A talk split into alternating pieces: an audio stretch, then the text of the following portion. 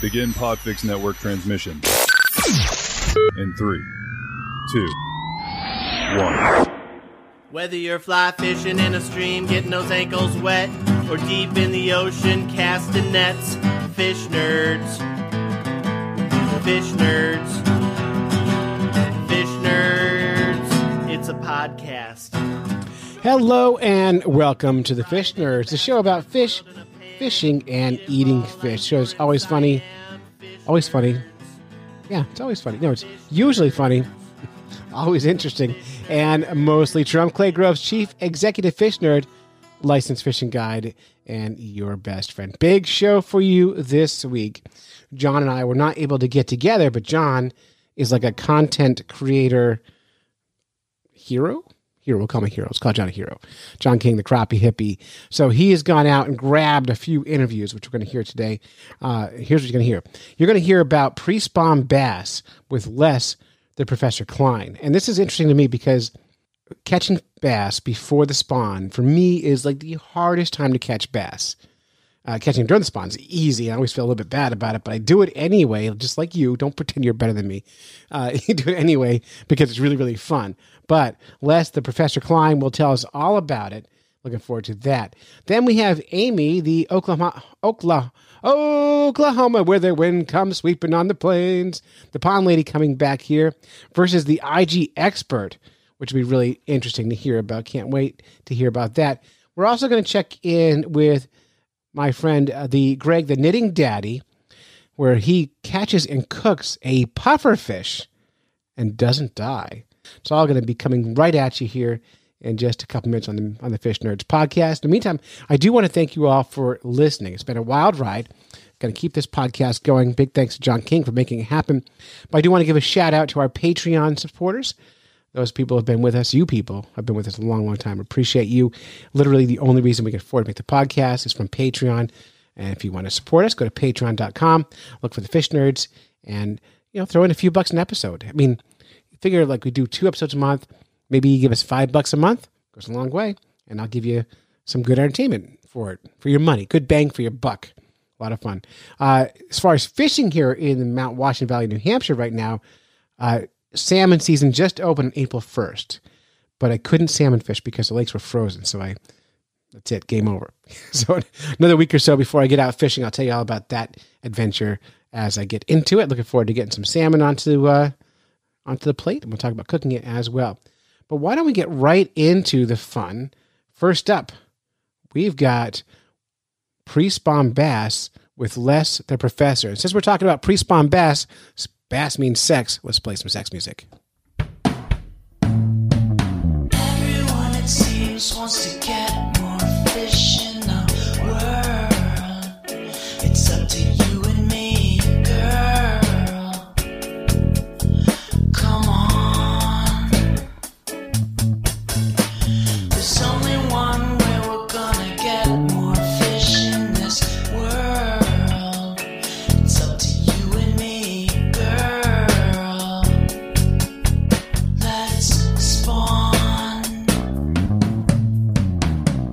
let's talk about spawning. Before I get into the the piece here, I do want to talk about the person who wrote this music for us.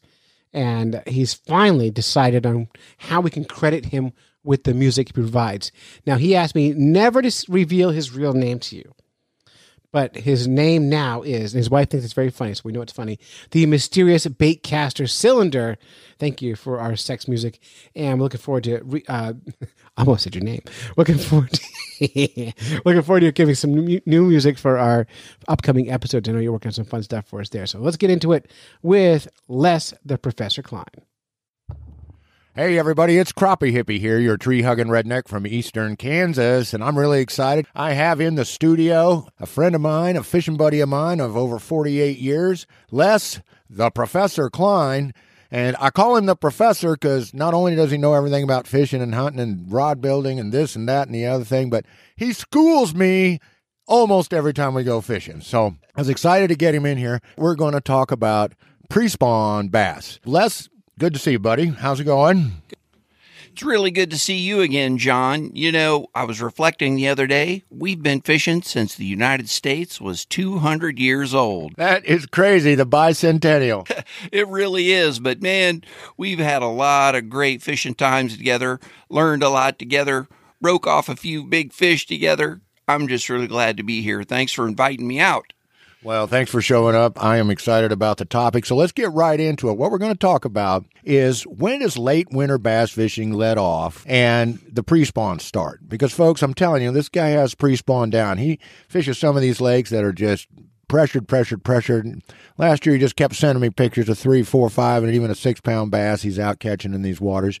So he's got it dialed in. So he's going to clue us all in. And you know what? I'm just going to kind of turn this over to you, my man, and let you tell us about pre spawn bassing. All right. To answer your question directly, I think uh, the late winter bass period, when water temperatures are hovering around 40 degrees, but I would say pre spawn really kicks off when water temperatures hit that magical 50 degree water temperature mark. That's when some. Um, Scientists have, have seen and observed at 50 degrees, there's some physiological changes that happen in bass.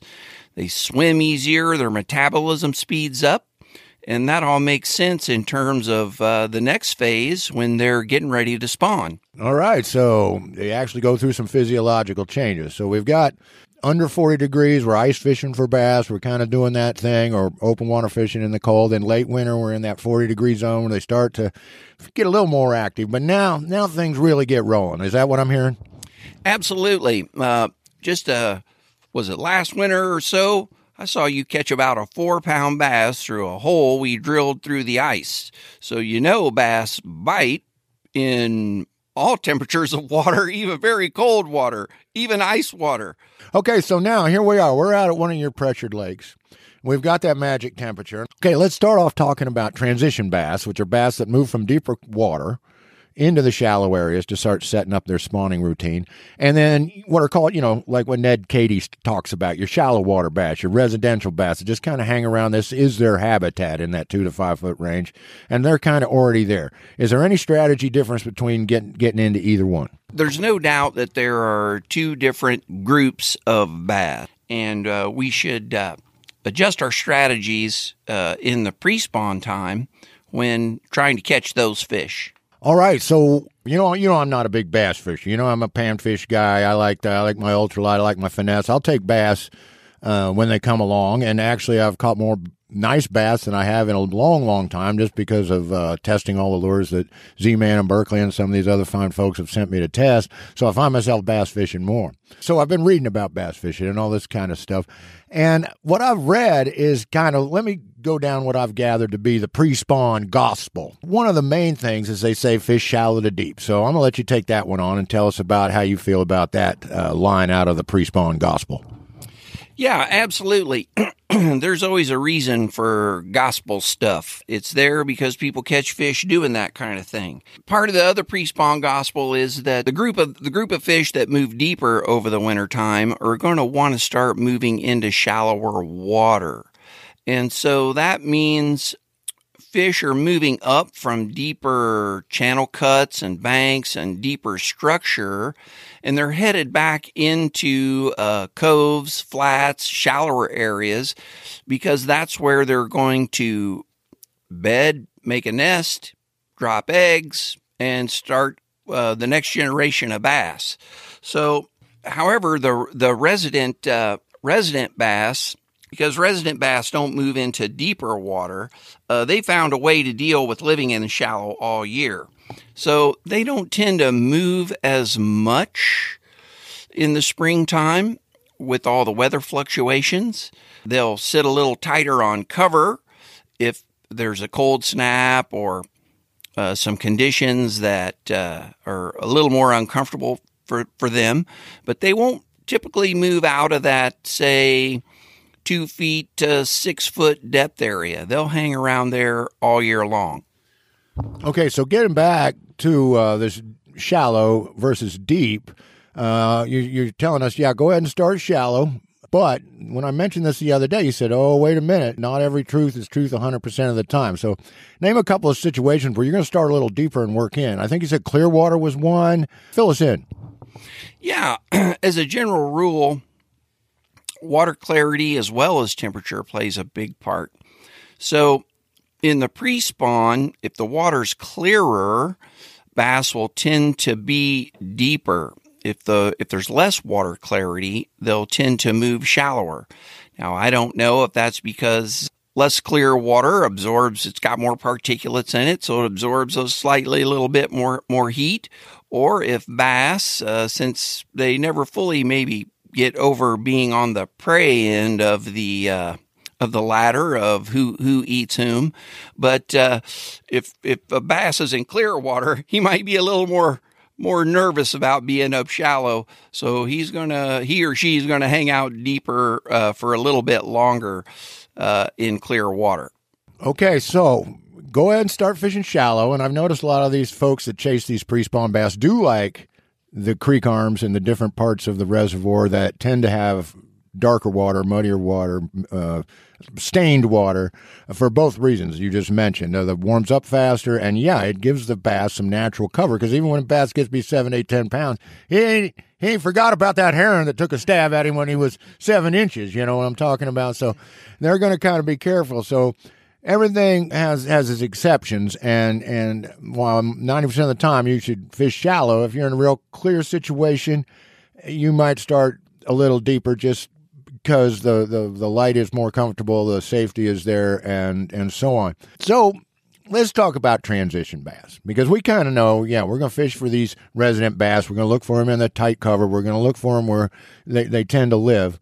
But the fun thing about pre-spawn is getting these transition bass and ambushing them on the road where they're moving from that deep creek channel. They're moving from that mid-lake hump or wherever they spend most of their time hunting shad and doing their thing to get up into the shallows. So talk about how we get on these transition roads, these transition pathways, and uh, get on these bass. Yeah, when fish are uh, the transition group of bass that are moving from deeper water up into the backs of creeks and flat areas where they're going to spawn. A great place to start looking, you know, as I, I thought about, it's like where where do you find transition bass?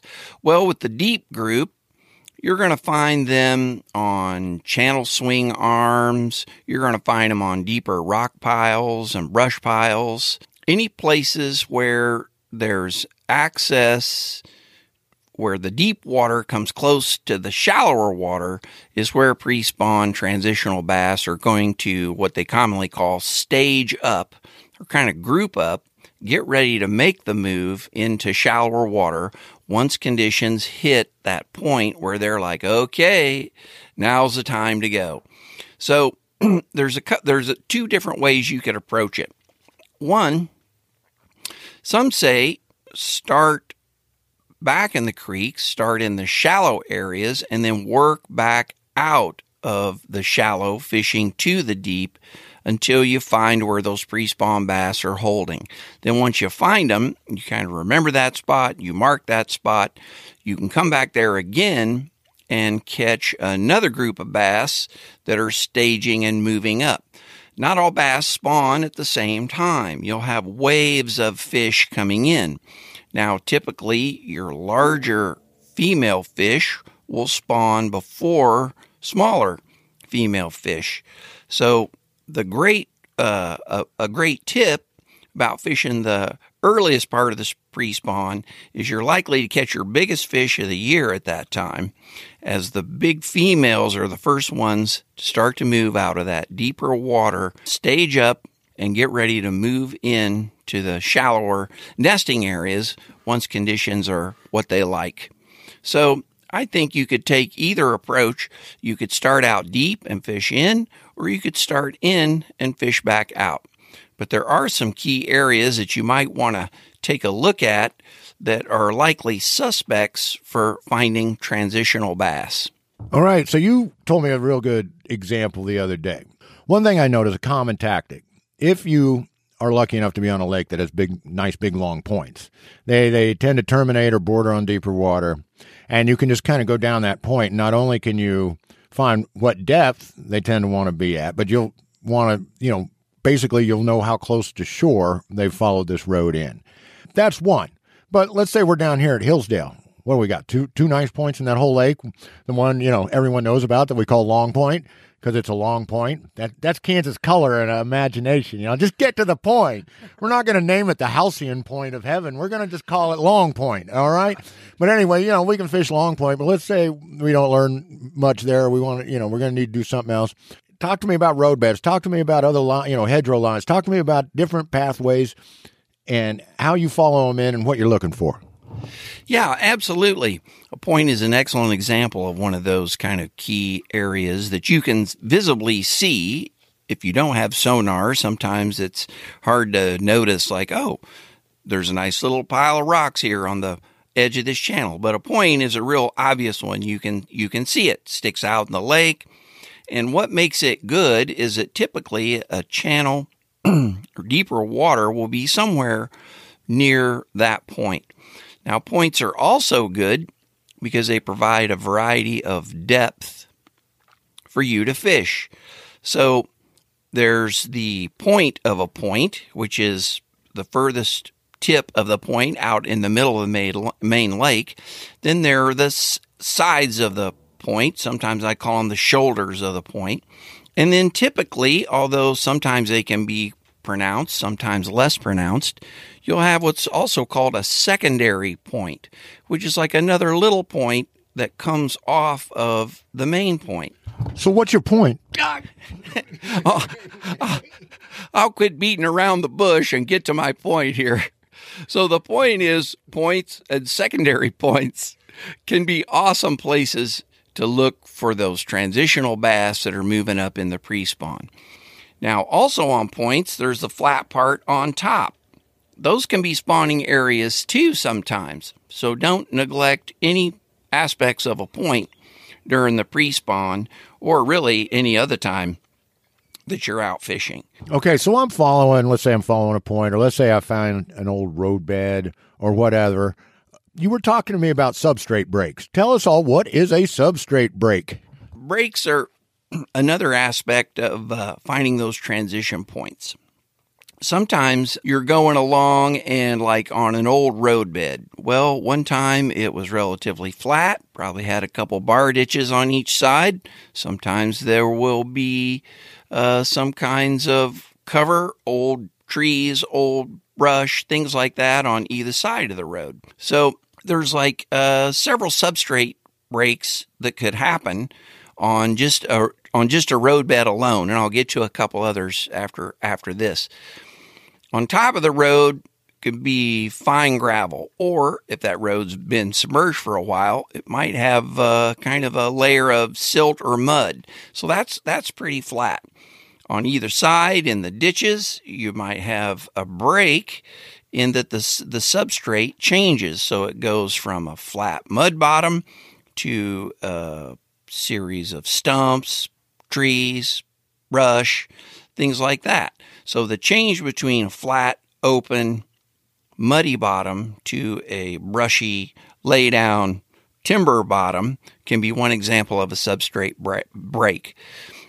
Also, if you're fishing along a bank, like at uh, Melvern, one of our local lakes, or Hillsdale, or really any lake, you're going down the bank and you're coming around the point. And on the point, because the wind's blowing, the water's eroded it a lot, there's a lot of rocks on it. But then as you go down the bank, those rocks kind of give way to smaller rocks. And then the smaller rocks get further uh, degraded into gravel. So each of those transition points or substrate substrate breaks are great places that fish like to uh, follow and hang out. If you notice, just in nature, edges are very important to all kinds of wildlife. Find a lot of deer antlers along fence lines because deer are running up and down fence lines a lot. The edges of farm fields, edges of woods, where a tall grass area edges up to a low grass area, a creek running through the middle of a patch of ground. Each of those situations have different edges. And edges are what are always seem to be attractive to wildlife, both for transportation, for finding food, and maybe for finding each other. So, substrate breaks are definitely things you want to pay attention to. On your sonar, if you know how to use it, you'll get a different signal from a hard bottom, from a soft bottom. If the if the bottom is really coarse, like say big chunky rock, it'll show up as really, you know, a really differentiated, chunky looking bottom. Smaller rocks will look smoother, gravel will look smoother yet. But yeah, all those uh, all those things are really really important keys and are used kind of like fish highways, sidewalks, if you will, for them to move from one area to another. I'm sorry, I, I drifted off. Uh, all the talk about smooth and chunky bottoms, I, I, it sent me on to another place. Um, but yeah, so so you uh, they come upon, you know, they move out of the, the chunky rock, they hit the gravel. They're going to kind of hold up there for a while. They're going to kind of that might be a, a great place to take pause, but it's also kind of how they they find the way around, right? They they they remember this stuff, and that's kind of how how they get from point A to point B. Not to be too anthropomorphic about uh, the comparison between bass and human behavior, but if you think of it more as uh, how living things get around, birds they follow other like migration routes and things like that. You know, the geese uh, when they're coming back from uh, from the south, going back up north, fish do the same thing. They move around. So, if you think of your neighborhood, if I suddenly put it underwater and you were a fish, chances are you would still follow the street or the way that you remember how to get to the grocery store, how to get to the gas station, how to get to the baseball field. You'd still remember and utilize those different pathways to get where you wanted to be to meet what that need was you had at the moment. If you want to shrink it on down, think of your own house as the same same thing. You probably have a way that you go from your man cave to the kitchen and from the kitchen to the garage. Those are well worn pathways indeed. You're absolutely right, John. I've got a lot of junk and clutter, but by God, the path to the refrigerator is always squeaky clean. Okay, we need to wind this up, but I want to talk about one more thing that's really, really can be red hot for people, and that's what's called choke points. Now, can you explain, folks, what is a choke point and why can that be so good? And give us a few examples, please.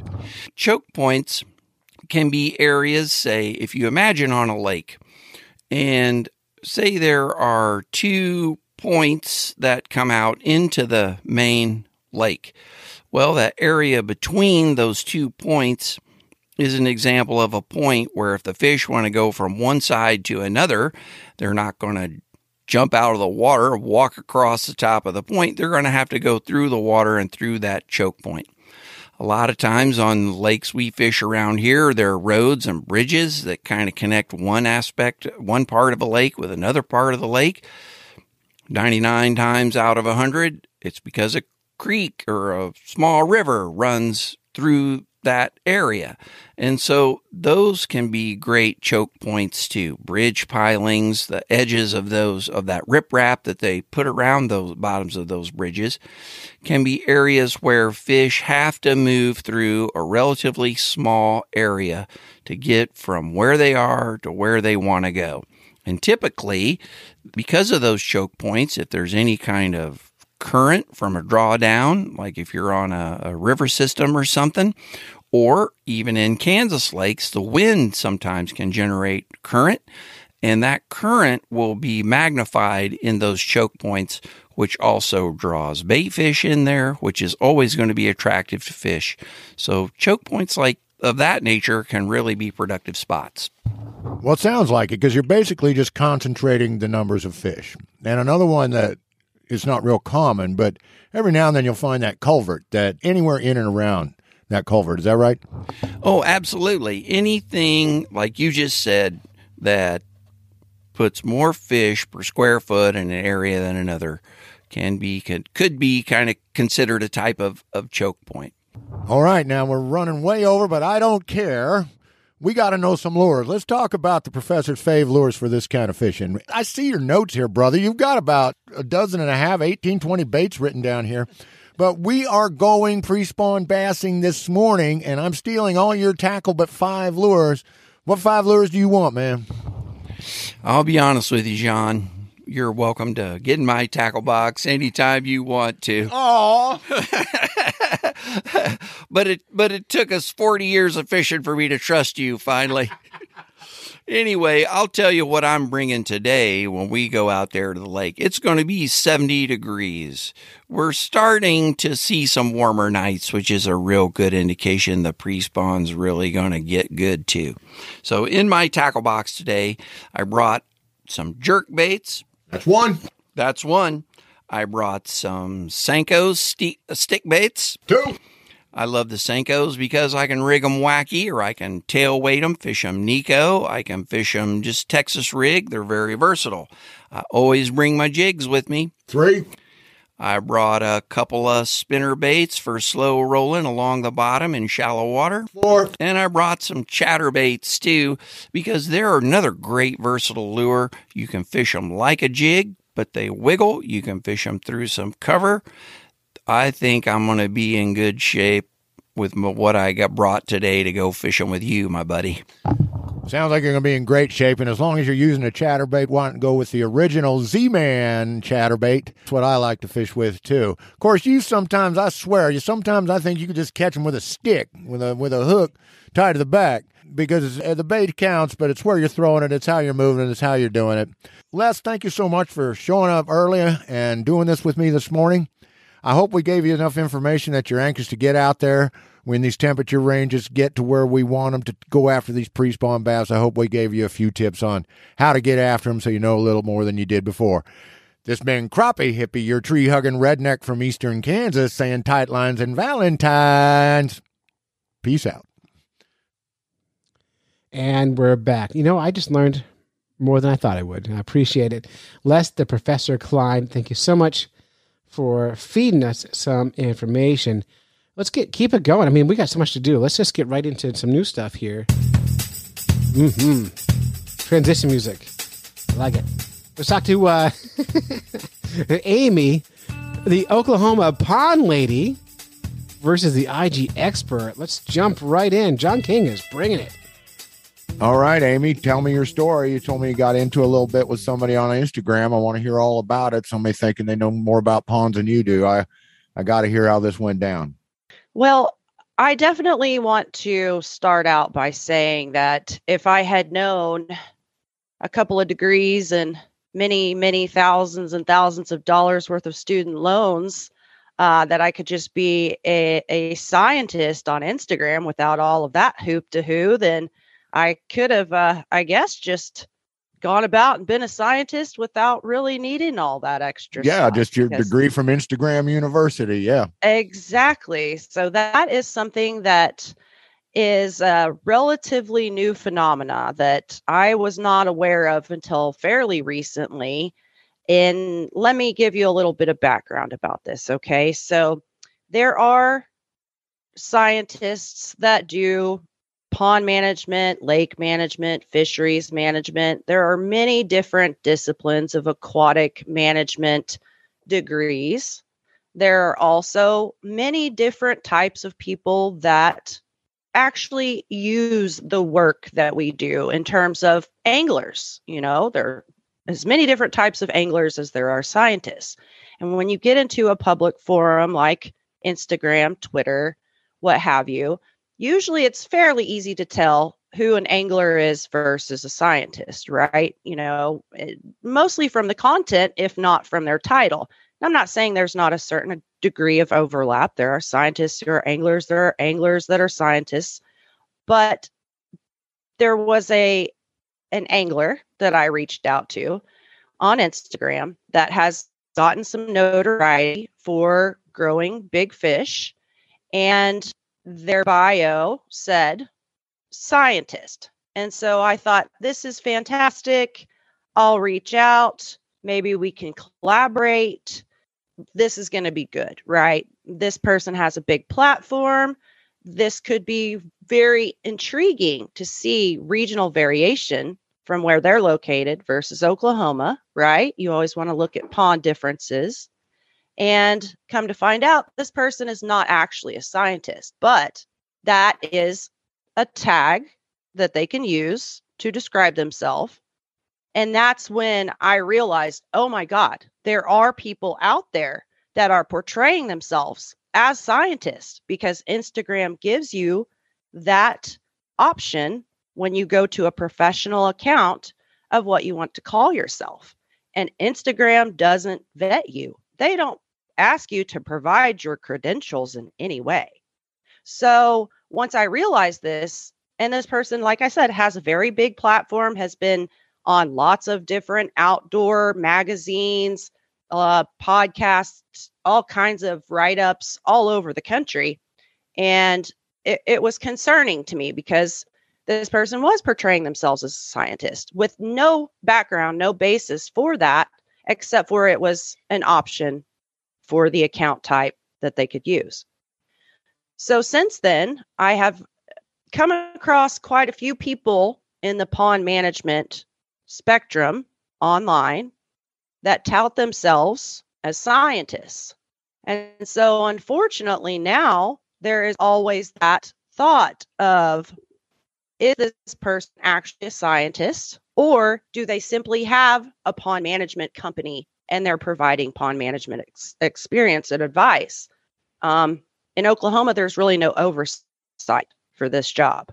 There's no uh, no one really that is asking us to provide any kind of documentation for how we go about doing this. Of course, as a scientist, ethically, you're bound to things like best management practices. You defer to any of your permitting that's through the EPA, through your Department of Environmental Quality, your Department of Wildlife. As a scientist, there's a due diligence to provide the most scientifically accurate information possible based on the latest research and proven methods that are accepted by all of your governing entities.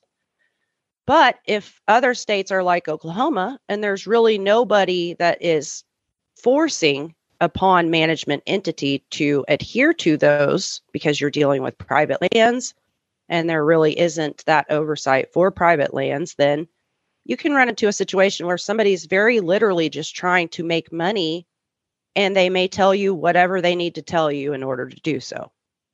So, this situation that I had was essentially where a young man, and I say that sort of sarcastically, I really don't know how old this individual is. I'm assuming he's fairly close to my age and his title doesn't really make a lot of sense to me so um, i'm not going to call him out directly per se but the progression of his posts um, over the last couple months that i've been following have maybe not given outright false information all the time but just a little bit possibly misleading information in terms of what's possible for a system okay so here's here's a good example.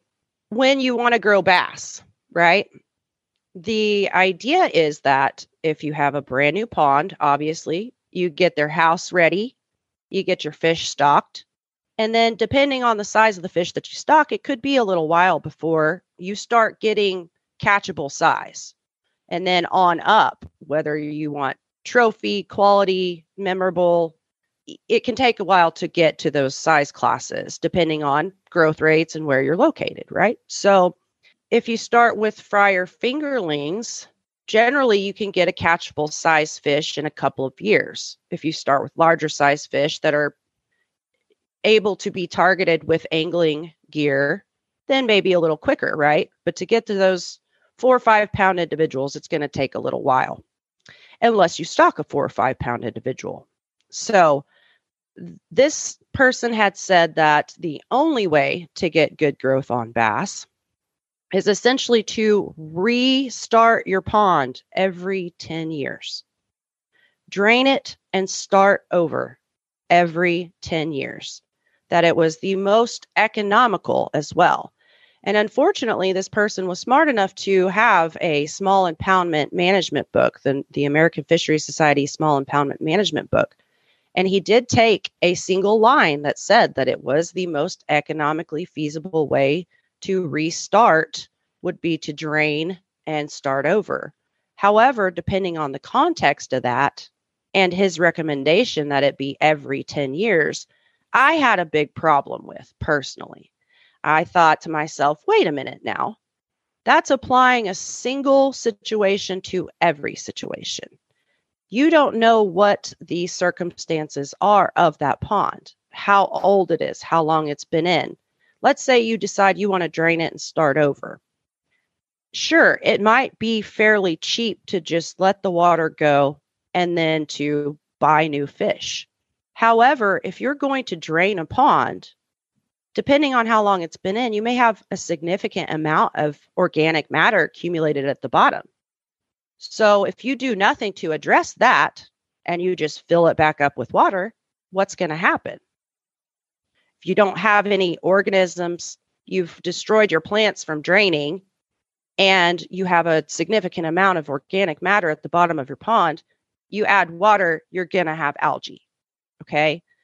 First of all, that's a main concern. When you start a new pond or you start a pond over, generally you will have some issues with algae up front until you start getting your macrophytes, until you start getting your organisms to fill out the whole puzzle and make that system function correctly, then algae can become problematic. So then you're you have you have created another problem. Also, if you start from scratch with new fish because that was his his recommendation was to restock it right? Drain it and restock it.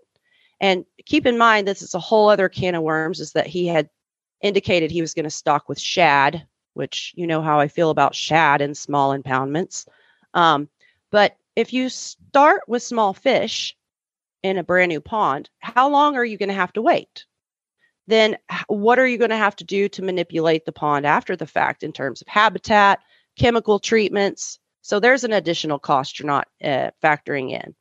Also, the fish themselves are expensive, way more expensive a lot of times than what I can do by going in, sampling a pond, and then manipulating the stock densities to help get better growth.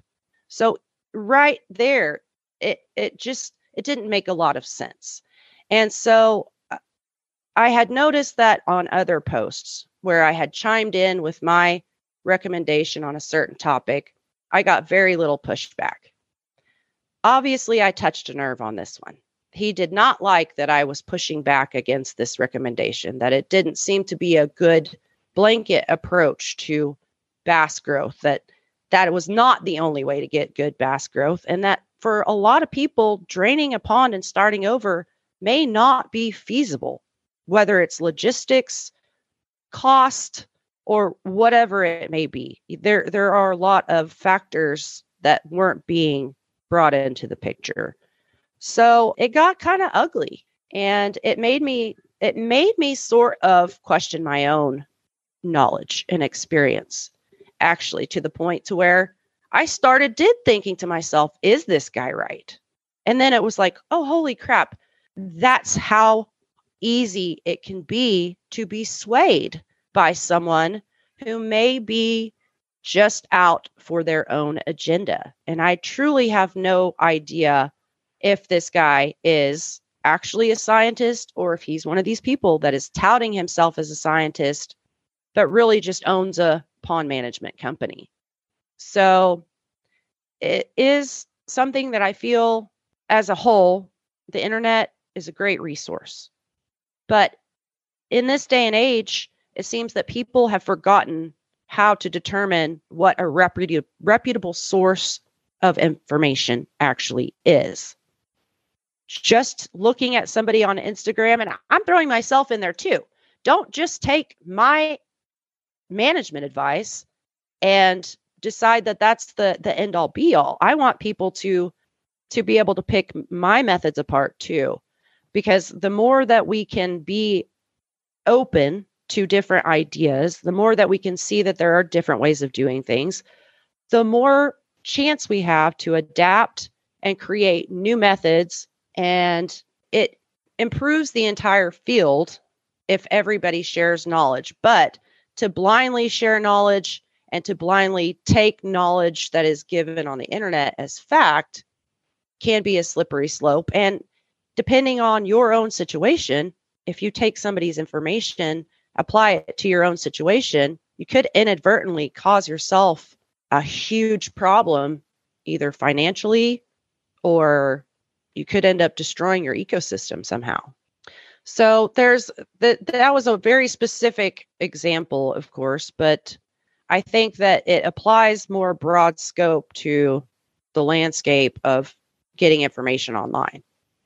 And who who do you trust? And just because you can click that scientist button on your bio for your page banner at the top doesn't mean that you're necessarily have those credentials to back up that title. So Okay, now it's my turn to respond. I've behaved as as long as I can, and yes, and uh, I'm just going to say right now, yeah, way to go, Instagram scientist in air quotes. All right, so we have real scientists like you and Doc and Josh and James and and and we have a new person coming on named Laura and we have real scientists on this podcast. So this is already cooking by grits in a big old way. Because I'm going to sit here. I'm sitting on a pond that's been around since 1971. So anyhow, you know, I've been taking your advice for years. My pond, 1971. You know, a lot of things I can say. First of all, you want to drain your pond? That's going to be about three grand. Have a guy cut cut a cut a hole in it and then repack your dam for you. All right, right there. I don't even see how it's cheaper than me going down to some company that has a bunch of pallets sitting in its back lot and saying, "Hey, can I have a few of those and start making me some minnow, uh, some minnow habitat or something like that?" All right, right then, Mhm. that's going to improve the fishing in your pond. It's going to grow bigger fish. It's going to do all this because telling me I got to shell out X grand every ten years to have this outstanding bass fishing just isn't right.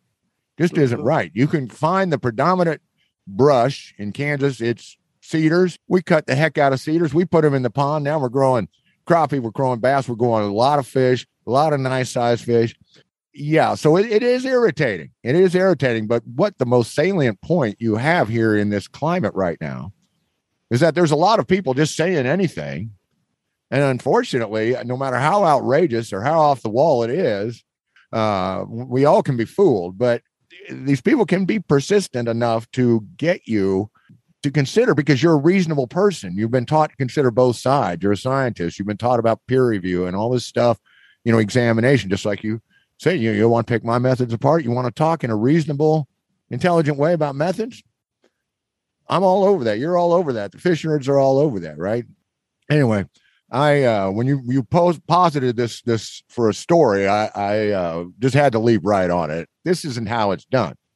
right. Uh, but you're not showing much empathy for all these pond owners that might have better things to spend their money on than some giant bass. You know, maybe they just want to have a good solid pond where the kids can go fishing, where they can go down and build a little fire and just enjoy the moonlight or what have you. And you've turned this into some sort of competitive nonsense, in my eyes. yes, I agree. So yeah, he, yeah, I, I feel a little little bad that that he got to me enough that I reacted negatively. I try to only react to people online with kindness, and if I cannot do that, I walk away. And he really got to me. So you know, it was one of those things where it, it and I think people like that enjoy it. So just creates dissension and uh, feelings of animosity where they don't belong. Like, let's all just have fun. Like you said, let's go down to the pond, build a fire, hang out, tell stories, and enjoy each other's company. It doesn't have to be about growing a record bass every time. Well, and even if it is about growing a record bass, I guarantee you that you can take your existing pond. Like I say, my pond built 1971. I caught a five pounder out of there last summer. All right. I haven't even put in half the improvements you've recommended. I'm already just putting in brush around the shores got me that far. So I'm we're back, we're back to producing four and five pound bass. So, you know, That's a I- good point as well, John. Little things can make big differences. It doesn't have to be as drastic as draining your pond and starting over. Well, it just sounds like the guy got to think big, big, big money, money, money all the time. And good for you and your your whole carrying on. But uh, I'm That's what sticking, really I'm got me. sticking with you, Oklahoma Pond lady. well, and that's what really got me is uh that's what got me heated is he started trying to attack me saying that I was taking advantage of my clients and that's really when I lost it because that's you and I both know that that's not how I operate and I care more about our water resources than I do about making money any day of the week and spreading my knowledge about how to do this is so much bigger a part of my mission than any paycheck ever will be. So Well, it's quite clear you've given more advice out to people that call you or people like me that you meet, just off the cuff advice, than you will ever make a dollar on. I mean, you've given away more and more money and advice just just being friendly than you you're ever going to make. All I can say is, uh, sorry you had to run into this person. Uh, I commend you for giving it a chance and trying to uh, engage and trying to propose maybe you could open your mind. You certainly had your mind open, but it doesn't always work out. And sometimes people are just so dug into their little trench there they they can't see anything at all and the fact that he's so easily threatened and he's so easily put off a balance uh, by just a little reasonable talk is pretty much an indication that he's you know he maybe need a little therapy maybe need a little maybe a little more happiness in his life because uh, right now it's all about a power trip or something like that anyway enough said enough said enough Well, said. Well, thank you, sir. Appreciate you. it very much. All righty. Well, this has been the Oklahoma Pond Lady talking with Crappie Hippie, your tree hugging redneck from eastern Kansas, and tight lines and Valentines. And always take that stuff with a grain of salt. And remember, there's air quotes on a lot of it. Sorry, Instagram. It's just the way it is. Peace out. Sorry, Amie, that you had to get into it with somebody. It's kind of unfortunate that that happens, but it just does. I did go into this person's feed and kind of look it over. I didn't get real in depth because I don't have time for that sort of thing. I got life of my own to live. But what I could basically tell is that this person, he's been doing it for like 25 years or so, he claims. And his idea of a perfect pond is one where there's just a lot of big bass, kind of for you to turkey shoot, kind of there for you to, you know, catch over and over again. Uh, that grow quite a bit year in year out until you're catching a lot of five to twelve pound bass, which in Alabama is quite possible, and and uh, the fish grow year round, and and the bass can grow right up to a big size, and yeah, you want to keep your species diversity low because you don't want the bass to have to share forage with any other fish. What he's basically saying in restarting the pond every 10 years is you want to keep it in a time lock because it doesn't really matter whether it's a big, huge reservoir or a pond.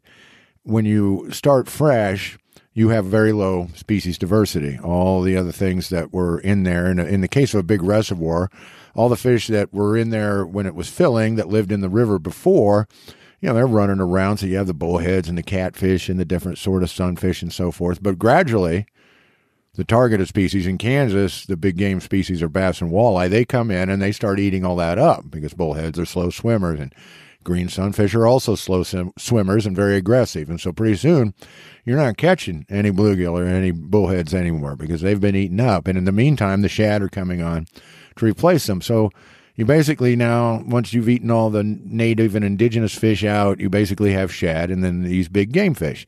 And until they come along and start stocking white bass and crappie and, and this and that, or until the carp populations rise and some of these other things that compete with shad uh, start increasing, that's basically what you're going to have low diversity and fast growth in your game fish. But as a reservoir or pond or whatever matures, and species become more diverse, the fishing, yeah, it'll cool off some, but then you'll have a more diverse environment that can support more different different kinds of fish and more different kinds of, of animals. Now, if you just want a bass pond that grows these really big bass, and down in Alabama, you can certainly do that. It has a lot of growth uh, time in the calendar because it's a subtropical climate. Um, certainly follow his advice. He knows what he's talking about. But to proclaim that, oh, everybody needs to do it this way, everybody needs a pond that's just full of big hog bass and, and the, the food for them to feed on and, and nothing else.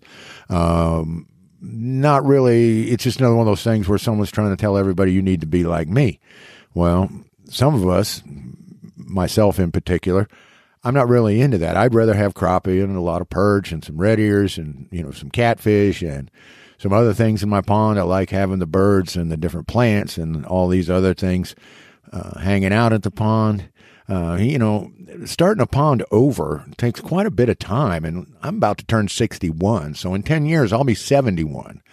And here in Kansas, you know, it's going to be three, four, five years before we start catching big bass out of our big bass pond. And down in Alabama, you, you might beat that by a couple years, but still, you're going to get that hot fishing for four, five, six years maybe, and then, you know, you're going to have to start over. And do you have the time. Not only that, we talked about the expense. What one people think is cheap, other people think is very, very expensive. I like to do things on the cheap. I don't want to spend X thousand dollars on fish or excavation or any other darn thing. I like my pond. It's been around there for a long time. There's a lot of animals that are used to having it there, and it's a perfectly productive pond. We catch nice four and five pound fish every now and then. We catch nice 14, 13, 14 inch crappie every now and then. We catch some nice slabby bluegill and red ears, and we even catch some big old catfish every now and then. Um, for me, I like to fish in an ecosystem. I like to fish in a wildlife habitat. Um, you know, when you're raising bass, just bass and forage, well, you're basically creating a pond full of, I don't know, trained hogs that are just kind of rolling around, you know, and you're looking for those easy pickings. If that satisfies you and you want to just go out and catch these bass over and over again, well, then that's your business, and, and you should certainly follow his advice because if you live in the deep south like that, you certainly can get into a pond that regularly produces 10 pound bass by following his advice. The problem comes when we start telling people that this is the only way it can be done. And he says himself that in 25 years, only a small handful of people have ever taken his advice to drain and restart their ponds continuously. And then he says, and these people need to get over their feelings because emotion is the reason they don't want to drain their ponds. And they need to get over their feelings and get smart. Well, see, once again, he's belittling people who disagree with him. He's belittling people who want something other than what he's into. He's another one of these people that we have way too many of these days that say, I want everybody to be like me. I want everybody to agree with me. I want everybody to believe in all the things I believe in and nothing but what I believe in. And that's just not cool. Like I say, for me, I want to fish in a wildlife habitat. I want to fish in an ecosystem and I want to fish for more than bass. So if you want one thing, you can check the guy out. But Oklahoma Pond Lady, she knows her clients. She knows what kind of fishing they are into. They know she knows what they want out of their pond, and she does her very best to get it for them.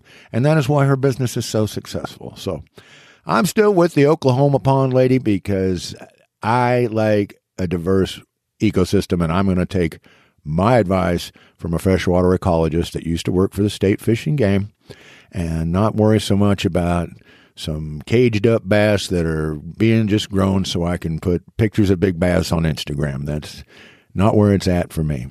Anyway, thank you all for listening. This is Crappie Hippie, your tree hugging redneck, with a little comment after the story. Tight lines and Valentines. Peace out. Next up, man, we are so busy. We've got Greg, the knitting daddy, all about catching and cooking and eating pufferfish. If you want to check out Greg, his podcast is called The Unraveling Podcast. You can go to unravelingpodcast.com for all the details. Oh boy, crowd's going nuts. Crowd is going wild because Greg is here. Greg is the knitting daddy. Hey, Greg, how's it going? Hey, Clay, it's going well. Hope you're doing well. I'm doing great. You know, any chance I get to have you on the pod is exciting because I love talking about knitting. Actually, I don't. I- but I know. but it's always a, it's it's fun to to know that so many other kinds of podcasts are out there. Before we get in talking about cooking and eating and catching a puffer fish, it was a puffer, right? Yeah, it was a puffer. Yeah, I want to hear about your podcast and why people should tune into your show. What is your show? So my show is the Unraveling Podcast. It is a knitting podcast. I think it's called Unraveling, a knitting podcast. You think that's what it's called? I think that's what it's called. I only say it every couple of weeks when we record it. Right. And yes, there we go. And uh, I have a, a co-host Pam, and the two of us get together and we talk about knitting, crochet, other fiber arts, and whatever else we feel like. Uh, which for me often includes fishing and baseball and um, raising a 10 year old daughter and just whatever. It's kind of like a nice chit chat show, and we have a lot of fun. Right, and we're recording this on opening day. Speaking of baseball, I see you It have a. Braves uh, jersey on. I got all dressed up, so when I'm on my on, on all of my video meetings at work, everyone knows who I'm representing, and my background, my my virtual background on work is a big opening day banner behind me. It should be a national holiday. Well, it, it's interesting. There was a survey done. Budweiser did a uh, not survey a um, a petition to the federal government to try and make it a national holiday because somewhere near forty percent of people take part of the day off to watch Oh yeah. baseball, and they got over hundred thousand signatures, and it went no- nowhere. it went nowhere. Politicians they they need to be doing important work like this instead of whatever it is that they do. It must be important. I'm now. I'm not a uh, sports sports person, so I don't follow sports, but I do understand that. You know, and, and we're all nerdy about stuff, and Yeah. sports happens to be one of those things that you can be you can be nerdy about. So I support it. And plus, anytime I can get extra day off, I'm game. I, I mean, what's what's what's not to love about baseball? You get to go outside, spend time, you know, drink beer, eat cool food, and just really be outside and have fun. All right. Well, let's not talk more about baseball because it's not the uh, not. Fish Nerds baseball podcast. It would not be a very good show because I don't know much about it. But I do want to talk about you. You went on. Was that? Were you on vacation? Yes. Where were you? Last last week, I went to uh, Cape Lookout National Seashore in North Carolina, and I, I went with my father-in-law and my brother-in-law. We have an annual trip we've been going on for about ten years now, and my father-in-law had been going. Uh, a long time as well, decades and decades out, out to the the Cape Lookout. Where's And- what state's that in? It's in North Carolina. Okay, you got to help us a little bit. Absolutely. I'm here for you. And uh, it is it's neat because it's uh, in in the kind of like the barrier islands, the Outer Banks area of North Carolina, and it's this is an undeveloped area because it's a national seashore. Mhm. So instead of having like houses and hotels and stuff right up on the beach, it is an island with like practically nothing on it. The Park Service has built a uh, a, a cabin camp. It's like primitive cabins. Uh, it's like one room uh, that has uh, three bunk beds in it and uh, a, a range and sink and oven. And then there's like a walled off bathroom as well. If you bring a generator, you can plug it into the house to the cabin and and have electricity to run the light bulbs and a couple of uh, wall outlets if you want to recharge your phones and stuff like that. Yeah, well, I've got a little, little postcard you sent me from the Outer Banks a couple Oh, of years back, so I still have. yeah, there it I still have it. Yeah, Yeah, that's cool. Nice. Yeah. All right. So you went out there fishing, and you were fishing from the bank. Yes, yeah, surf fishing. So you know, we got our waders on, going, you know, just a couple of inches in, you know, that subs up to our back, our ankles. Mhm. Um, and uh, yeah, All right. So, so what was your setup? Tell us. Let's get go right down to details. How, what was your style of fishing? What were you using for All right, bait? so- what was your rig like? yeah. So um, I had I had a, a surf rod with a Shimano reel is what I was using most of the time. Uh, we set up uh, our um, our rig to usually uh, use like some some um, bottom lures like with the two two hooks on it, Mhm. and we would put uh, frozen shrimp. We we got frozen shrimp. We'd like to get the fresh shrimp. They didn't have fresh Everything this frozen shrimp anyway. It works. Yeah. Yeah. I was like frozen. Yeah, I know. It's like whatever. I, I like I like the, the shrimp with the heads on them. Right, So me you know, but whatever. Uh, so yeah, so we had frozen shrimp and some cut mullet. Um, and uh, then I I I also had some of the the Berkley fish bites. I Mhm. would use that sometimes as well. Uh, so just uh, put it out. I was using I think about a five ounce weight, uh, sometimes an eight ounce on the the like the really windy days, just to you know toss it out as as best we can. It's like about a nine foot rod. Toss it out, get it out there, and and then stand in the ocean until it starts jiggling your pole. then, and then you reel it in. All right. So you caught a good variety of fishes, right? yes. Before we get to the puffer fish, give me some of the fish you Sure. caught. Yeah, so this year we we caught three kinds, which Mhm. was actually a lower lower number than we usually catch. So we we caught blue, we caught a couple of bluefish. Mhm. One of my Um, favorites, by 12. the way. Yep. Yeah, good. Yeah, about 12 to 15 inches on those. And uh, on those, we like to eat them right away because the nice strong flavor. And if you don't eat them right away, they get even stronger. Right. I find if you bleed those out when you catch them, you get a little more mileage out of them too. Get the blood out of them as fast as you can. Get them on ice. Yeah, that's something that I started doing a couple of years ago. Um, the the crew that I've been going with had not been doing that, and I was like, you know what, just gotta cut that artery there, let them bleed a little bit, and it will help a lot. It's a difference. So doing that, and then we also caught a handful of whiting this year. We usually catch a good number of that, and that's a that's a good fish, and we a lot of times will take those home because they'll they'll last longer in the cooler because we're we're out for between four to six days for for a trip for this trip Right. And then um, we caught a little more than a dozen puffer fish this year. Right now, I've never really. I, I've caught a pufferfish once, and they're so stupid Right. cute. They are And- so cute. And you decided you were going to eat them, and this, this is what caught my eye because I love the idea of eating fish that aren't a common table food, and so You, like idea of eating cute things. Yeah, Cute well, fish. you know, the cute things are the most dangerous things. So I'm always I'm always game for eating danger. So so you caught a bunch of puffer fish and you decided to keep them. Did you did, did anyone in your crew laugh at you for the idea of eating those little things? Uh, originally, yes, but now, no. They're So, yes, they're sold on it. So, the story on this is, like I mentioned, we've been we've been going out for about ten years, and uh, so my brother-in-law and I are similar ages, and then we are going with my father-in-law. Similar is like was- 27. Yeah, Yeah. absolutely. Oh, yeah, absolutely.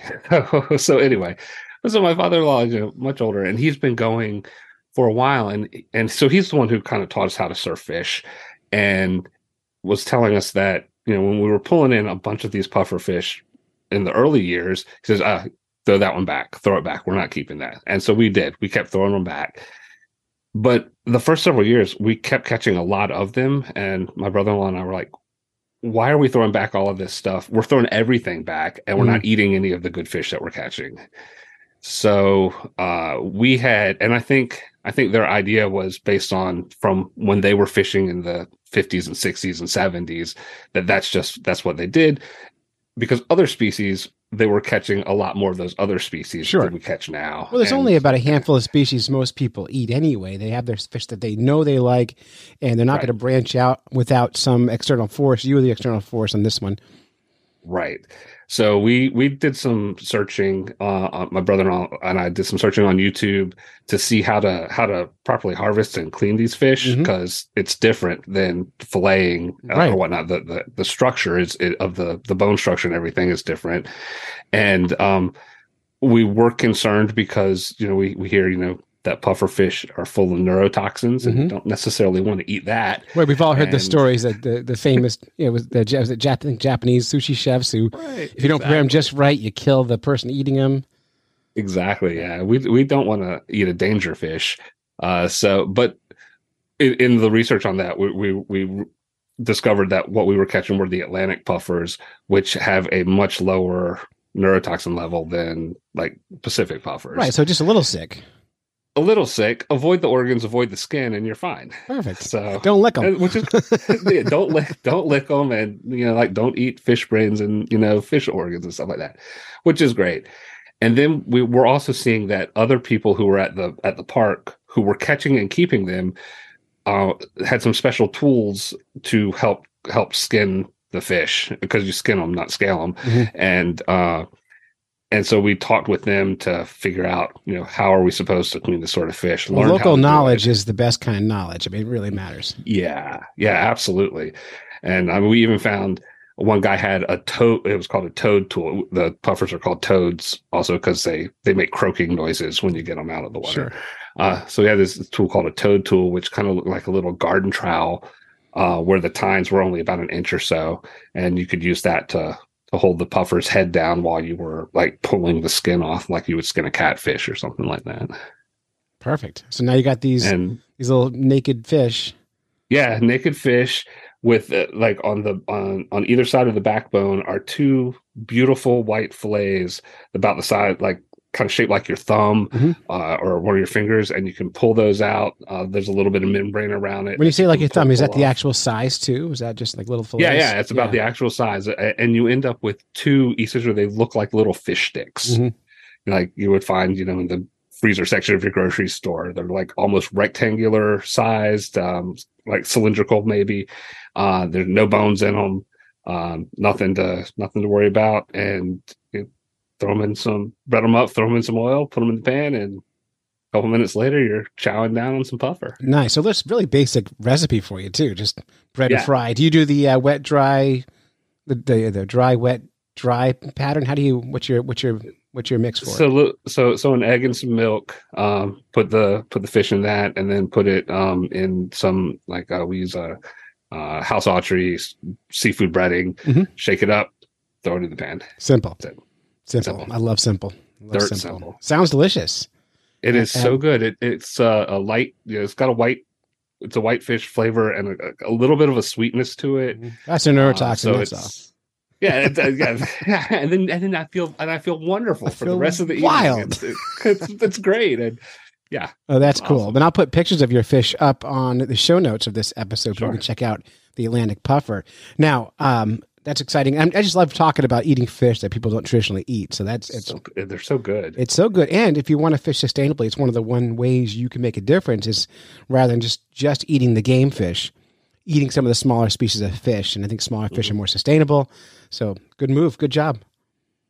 Yeah, do what I can. Good job. All right. So if, if do what I can means put fish in front of me and let me eat it, I'm I'm I'm here for that. you're a hero. You're a fisher. All right. So Doc Martin sent in some questions about knitting. Uh oh. because uh, she's Okay. she's been she actually messaged me a few weeks ago. She's Clay, do we have anyone in the podcast who's into knitting and crochet? And when yeah, well, Greg is, and so now that I got a you, guy. yeah. So she sent me some stuff here for you. She says uh, she wants to know which uh, shark would be hardest to knit: world tooth shark, goblin shark, or thresher shark.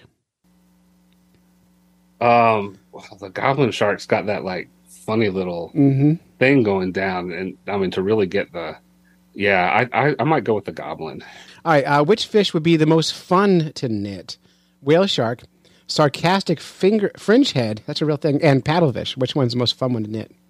I, I don't know what a sarcastic fringe head is. No, it's fun to say. I, I want to knit it just so that I can say I knitted a sarcastic fringe head. so that's that's the one that I'm going with. That's where you go first, so you can, so you can just say you knitted it. Yeah, yeah, yeah. I think the paddlefish would be fun too because of all the I- the yeah. all the parts. I don't even. What does a paddlefish look like? I have to like Google that one up. And uh, how many skeins would it take to knit a full-grown white sturgeon to scale? This is a math question. Um, uh, well, so the, answer to that is it depends, since skeins come in a variety of different sizes. you know, so you might have 50 gram skeins, 100 gram skeins, or whatever. So I'm going to say that it takes enough.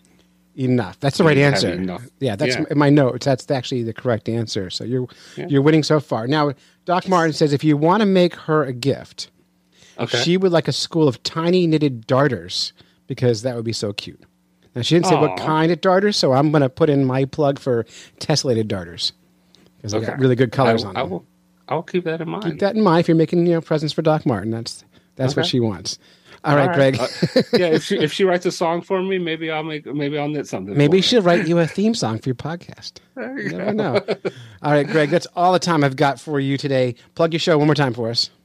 Yeah, it's the uh, Unraveling a Knitting podcast. You can find it at unravelingpodcast.com. And we are here to talk about knitting and all sorts of other stuff. All sorts of other stuff. All right. What's what's the weirdest thing you ever knitted? The weirdest thing I've ever knitted um, might be, uh, I think maybe one of the most fun, uh, weirdish things is is a hat that looks like a dead fish. I've seen that.